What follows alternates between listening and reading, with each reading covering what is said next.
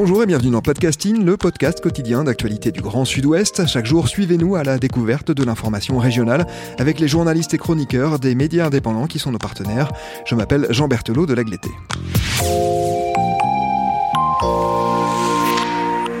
Nous nous intéressons aujourd'hui à un livre qui vient de sortir aux éditions Hugo Sport. Il s'appelle Bleus éphémères et c'est vous qui en êtes l'auteur. Bonjour Raphaël Perry. Bonjour Jean. Raphaël, vous êtes journaliste correspondant pour l'agence France Presse à Bordeaux. Nous allons évoquer votre livre dans quelques petits instants, mais un mot d'abord justement sur l'AFP, l'agence France Presse. C'est un sigle, un nom que nos auditrices et auditeurs connaissent probablement mais sans toujours savoir comment fonctionne l'agence. Or, Podcasting propose justement de comprendre le travail journalistique. Un mot donc en préambule sur ce qu'est l'AFP et ce en quoi consiste votre travail. Alors, j'ai intégré l'agence France Presse euh, il y a 20 ans, donc c'était en 2001. Alors, l'agence France Presse, tout le monde connaît. Euh, quand on regarde un JT ou, une, ou un, journal sur, à la radio, on écoute un journal à la radio, souvent il y a une dépêche AFP qui tombe, voilà, une actualité. Et on est, à la, on est la source des sources. C'est comme ça qu'on nous, euh, qu'on nous présente. Et généralement, c'est des sources qui sont tout le temps vérifiées alors, en période de fake news, euh, l'AFP est vraiment euh, source fiable, on va dire, même si parfois ça nous arrive d'avoir deux trois, deux, trois petites erreurs, comme tout le monde. Euh, alors, donc, l'agence France Presse, c'est un système d'abonnement. Tous les journaux, les radios, les télés sont abonnés au fil AFP, le fameux fil AFP, et, et piochent voilà, dans toutes les informations, dans les, dans les 6000 dépêches quotidiennes qui tombent sur le fil AFP. Il y a des correspondants partout en France et dans le monde qui alimentent hein, ces dépêches et qui permettent aux journaux justement d'être présents partout, aux médias de manière générale, d'être présents partout grâce à vos correspondants. Et vous avez évoqué le travail contre les fake news de l'AFP. Il y a d'ailleurs un service qui s'appelle Factuel et euh, qui permet euh, de, répondre à certaines questions, notamment posées par euh, les internautes, donc pour, pour, vérifier telle ou telle information.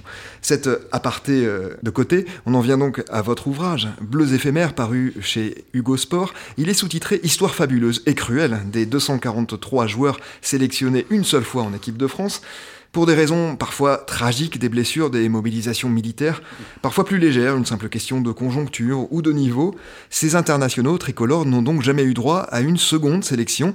D'abord, pour quelles raisons, Raphaël, vous êtes-vous intéressé à ces joueurs-là? Alors, ça fait 20 ans que donc je suis les Girondins de Bordeaux pour l'AFP euh, et j'ai vu passer pas mal d'internationaux français euh, en football, euh, les Jurietti, Planus, Siani, Carasso, Costil qui ont tous toute la particularité, tous la particularité de n'avoir qu'une seule sélection.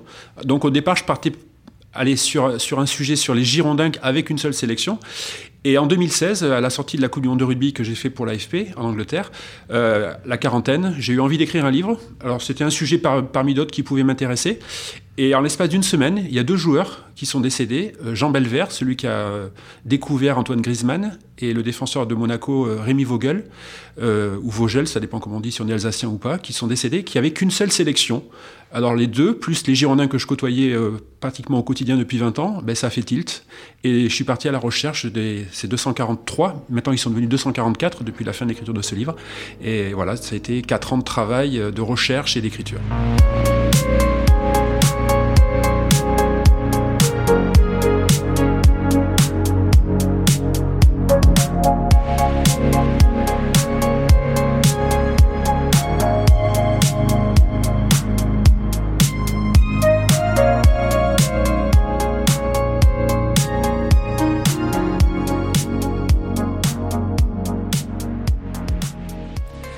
Votre livre, euh, donc Bleu éphémère, est découpé en sept parties qui suivent la chronologie hein, des débuts de l'équipe de France en 1904 jusqu'à nos jours. Vous n'avez pas choisi, par exemple, de faire des entrées joueur par joueur, puis de décliner chaque biographie. Non, vous racontez une histoire à chaque fois dans laquelle vous évoquez le bref passage en bleu de ces joueurs. Comment avez-vous choisi d'organiser la narration dans ce livre? En côtoyant plusieurs éditeurs, on est parti sur l'idée de faire peut-être un top 10, donc les 10 joueurs les plus connus, que ce soit Jurietti, Shibanda ou d'autres. Euh, on aurait pu aussi partir sur un, dictionnaire, en commençant par le A, Adam Schick, jusqu'au Z, Victor Zvenka. Et moi, je suis parti finalement sur l'histoire de l'équipe de France au travers de ces joueurs éphémères, ces monocapés qui n'ont eu qu'une seule sélection. Et donc ça part, ça part de 1904, le premier match de l'équipe de France contre la Belgique, le 1er mai 1904, jusqu'à l'Euro 2021, au final. Raphaël, vous l'avez euh, rapidement évoqué, mais nous sommes à Bordeaux et plusieurs joueurs marine et blanc hein, figurent dans, votre livre, ceux que vous avez cités euh, euh, tout à l'heure. La plupart ne sont plus en activité, à l'exception de, Benoît Costil notamment. Il y en a même un qui tient une place toute particulière, hein, c'est Franck Jurietti. Un mot peut-être pour le situer pour les plus jeunes ou celles et ceux qui ne connaissent pas bien le football. Jurietti était ce qu'on appelle un défenseur de devoir, un latéral rugueux, également réputé pour ses expulsions, alors même qu'il n'a reçu que 6 cartons rouges hein, dans sa carrière, ce qui n'est pas énorme pour un défenseur. Toujours est-il qu'en 2005-2006, il réalise un bon début d'exercice avec Bordeaux, où il restera cette saison. Il est alors appelé par Raymond Domenech. Ouais, c'était la surprise, une des surprises de Raymond Domenech, qui était euh, adepte de ces petites fantaisies euh, de sélection. Après, il y aura, eu, il un peu plus tard. C'est d'ailleurs lié un peu à Jurietti, Chibonda. On en, reparlera. Euh, oui, Jurietti fait une très bonne saison 2005 sous Ricardo. Bordeaux est second, même au moment leader du championnat et une défense très hermétique. Donc, en tant que défenseur, bon, voilà, ça veut dire qu'il est dans les meilleurs défenseurs français, les meilleurs latéraux. Il a la chance d'être polyvalent, donc il peut jouer à droite, à gauche. Donc, euh, pour des remplaçants, ça peut être toujours intéressant. Il peut rentrer soit à droite, soit à gauche. Et il est appelé justement contre Chypre. Euh, en 2005, les qualifications pour la Coupe du Monde en Allemagne, euh, après le retour de Zidane, après le retour de Makelele, tout ça. Et la France mène 4-0, il n'y a plus, pratiquement aucun enjeu, on rentre dans les arrêts de jeu, et au final, euh, euh, Jurietti ben, rentre pour 5 secondes sur le terrain. Domenech lui fait ce petit cadeau-là. Alors au départ, on ne sait pas s'il y en aura d'autres. Mais voilà, a posteriori, on se dit, voilà, c'est 5 secondes, c'est 5 secondes de bonheur, 5 secondes. Il représente finalement tous les joueurs, non pas anonymes, qui sont professionnels, parce que bon, c'est quand même pas un anonyme, il avait quand même fait des sélections espoirs. Mais voilà, c'est un, joueur, on va dire, comme un autre du, championnat de France de Ligue 1, certes beaucoup, pas mal de qualité, mais bon voilà, c'était pas écrit qu'il fasse beaucoup de sélections en équipe de France. Et ce qui est peut-être un peu étonnant, hein, c'est que Jurietti ne garde aucune amertume de son bref passage en bleu. Au contraire, 16 ans plus tard, il continue de tirer une forme de fierté de ce qui constitue un record. Il y a eu de tout dans son, dans son analyse de tout ça après, son, après sa sélection, il s'est dit voilà, c'est génial, je vais y retourner, tout ça. Il y est retourné. Il est reparti au rassemblement de l'équipe de France, mais il n'a pas, rejoué. Et après, au printemps 2006, euh, il y a eu la liste euh, pour la Coupe du Monde en Allemagne. Malheureusement, c'est tombé au moment où il a eu une pubalgie, sa plus grosse blessure de sa carrière, donc il n'a pas pu euh, être rappelé par Raymond Domenech. C'est pour ça que Chibonda a été appelé à sa place, notamment. Et, là, peut-être il y a eu plus d'amertume parce qu'il a peut-être attendu d'avoir d'autres sélections, tout ça. Il, certes, il avait le record de 5 secondes, mais il s'est dit pendant le fil de sa carrière qu'il allait pouvoir en avoir d'autres. Il n'allait pas être comme Bernard Boissier en, 75 qui a eu deux minutes lui de, de, temps de, sélection. Donc avec ces cinq secondes, voilà, c'est resté, c'est resté à la fin de sa carrière. Mais maintenant, on ne parle que des cinq secondes de Jurietti qui aura le record, à mon avis, éternel pour, pour l'équipe de France. Chimbonda qui est peut-être le plus connu hein, des monocapés, euh, puisqu'il d'abord il est vice-champion du monde et d'autre part il avait été euh, popularisé par les guignols de l'info sur l'ère de Chihuahua, hein, on s'en souvient. Tout à fait, pendant la Coupe du Monde en 2006. D'ailleurs, euh, si la France a fait un tel parcours, on a beaucoup parlé de Chimbonda pendant le premier tour avant que justement euh, euh, l'équipe se mette en branle avec Zidane qui, performe contre l'Espagne, après contre euh, le Portugal et, et, le Brésil notamment, avant d'arriver en finale et ce fameux coup de boule avec Materazzi.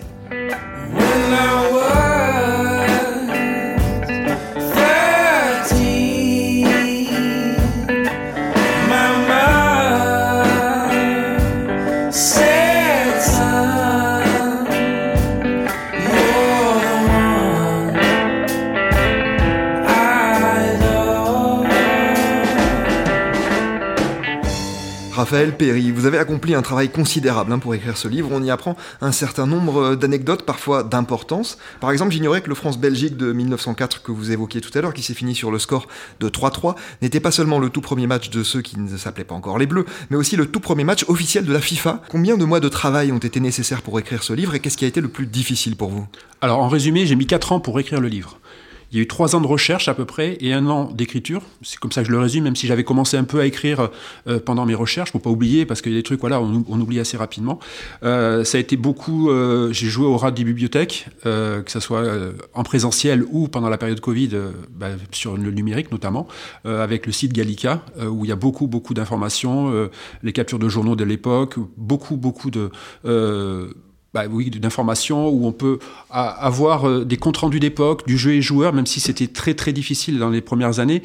Euh, on avait simplement le résultat, le nom des buteurs, et voilà un peu comment ça se passait, mais on n'avait pas euh, le, ressenti des joueurs. Les premières interviews de joueurs, c'est dans les années 1930. Donc de 1904 à 1930, j'ai vraiment eu beaucoup beaucoup de difficultés à avoir des informations. Donc là après, je suis parti sur les fiches d'état civil et fiche militaire, parce qu'à l'époque, on faisait le service militaire, c'était entre un an et demi et trois ans, donc tous, je les ai tous retrouvés, tous les joueurs, et donc c'était pas mal une, fierté euh, d'avoir ces informations-là.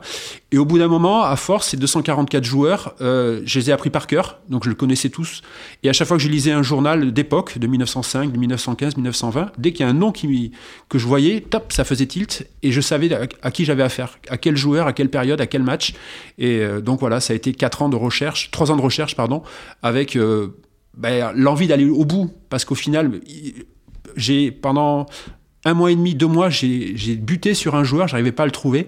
Et, euh, finalement, euh, c'est un historien du football qui m'a aidé. Voilà, j'ai eu aussi des aides extérieures, un historien du football qui, euh, qui m'a dit voilà, il était comme ça, physiquement, il se comportait comme ça, il avait cette réputation. Voilà, donc ça, ça a aussi aidé à écrire, à écrire ce livre. Et ça a dû être d'autant plus compliqué que on le, voit notamment en lisant, on le comprend en lisant votre livre, mais les comptes rendus d'époque ne sont pas toujours extrêmement rigoureux. Il y a même parfois des patronymes qui sont remplacés par des surnoms, parfois d'ailleurs pour la bonne cause. Oui, parfois sur la bonne cause, notamment au premier match, les fameux Canel et Royer, euh, qui avaient deux noms euh, empruntés. Alors, ils étaient à l'époque militaire et leur caserne n'était pas au courant qu'ils allaient disputer un match en Belgique notamment. Et donc, ils ont discuté un petit peu avec les journalistes français qui étaient sur place, les trois journalistes français qui étaient sur place pour ce premier match France-Belgique à Uccle, à côté de Bruxelles, et qui leur a donné un diminutif. Donc, il y en a un qui s'appelait Didi, notamment, et c'est lui qui a marqué, c'est le fameux Didi qui a marqué un but pour l'équipe de France, alors que son nom était, était tout autre en vérité. Dancing on your tongue. Anyway, to grow up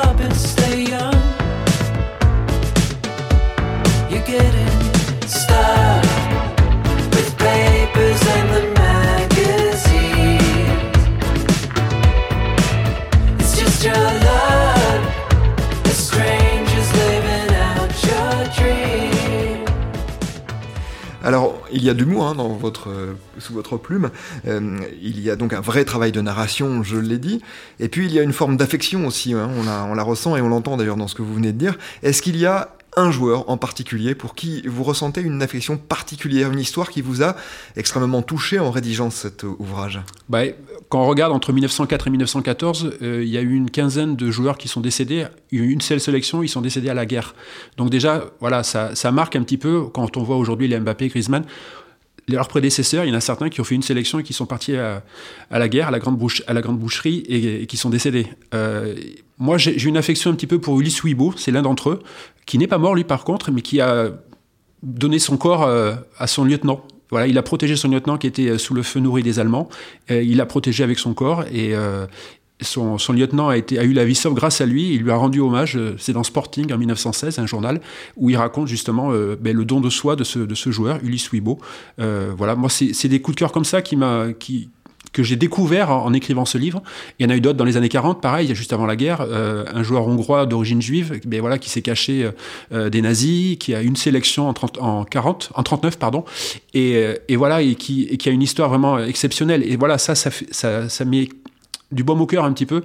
On, on voit, on relativise un petit peu tout ce qui se passe. On voit que voilà, c'était pas non plus la joie quand on était quand on partait en équipe de France. Il y avait des, joies, il y avait des peines et il y a aussi des tragédies. Un dernier mot, Raphaël. Vous nous avez expliqué pourquoi vous vous êtes intéressé à ces internationaux d'un jour, mais quel est le message que vous voulez faire passer?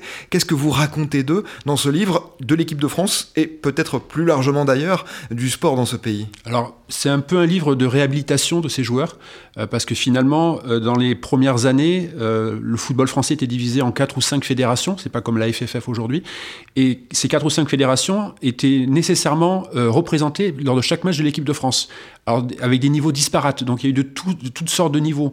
Par exemple, il y a eu des, joueurs qui avaient peut-être un niveau de National 3 ou, de Division d'honneur d'aujourd'hui qui jouaient en équipe de France. Donc c'est aussi parler de ces joueurs-là parce que ça aurait pu finalement être n'importe quel footballeur d'aujourd'hui, vous ou moi, si on a joué tous les deux au football, euh, qui aurait pu être appelé en équipe de France à cette période. Donc c'est aussi, voilà, c'est un, un message pour dire que n'importe quel footballeur peut devenir un bleu éphémère pourquoi pas. Euh, mais voilà, c'est aussi un rêve de jouer en équipe de France, de représenter son pays, euh, d'avoir le coq sur la poitrine, de chanter la Marseillaise. Voilà, ça représente pas mal pour beaucoup. Euh, il y a eu 920 joueurs qui ont été sélectionnés en équipe de France depuis 1904, dont 240 qui ont eu qu'une seule sélection. Et voilà, c'est un livre de réhabilitation pour leur rendre hommage, parce que tout le monde finalement mérite de, de porter un jour ce maillot bleu ou de rêver de porter un jour ce maillot bleu. Merci beaucoup Raphaël Perry d'être venu au micro de Podcasting. Et je rappelle le titre hein, de votre livre paru aux éditions Hugo Sport, Bleus éphémères, histoire fabuleuse et cruelle des 243 joueurs sélectionnés une seule fois en équipe de France. On le trouve en librairie et sur internet évidemment au prix de 19,95€. C'est la fin de cet épisode de Podcasting. Rédaction en chef Anne-Charlotte Delange, production Juliette Brosseau, Juliette Chénion, Clara Echari, Myrène Garay-Coechea, Mathilde Leuil et Marion Ruot, iconographie Magali Marico, programmation musicale Gabriel Taïeb et réalisation Olivier Duval. Si vous aimez Podcasting, le podcast quotidien d'actualité du Grand Sud-Ouest, n'hésitez pas à vous abonner, à liker et à partager nos publications. Retrouvez-nous chaque jour à 16h30 sur notre site et sur nos réseaux sociaux, ainsi que sur ceux des médias indépendants de la région qui sont nos partenaires. Retrouvez-nous aussi sur toutes les plateformes d'écoute, dont Spotify, Deezer, Apple Podcast ou Google Podcast. Podcasting, c'est l'actu dans la poche.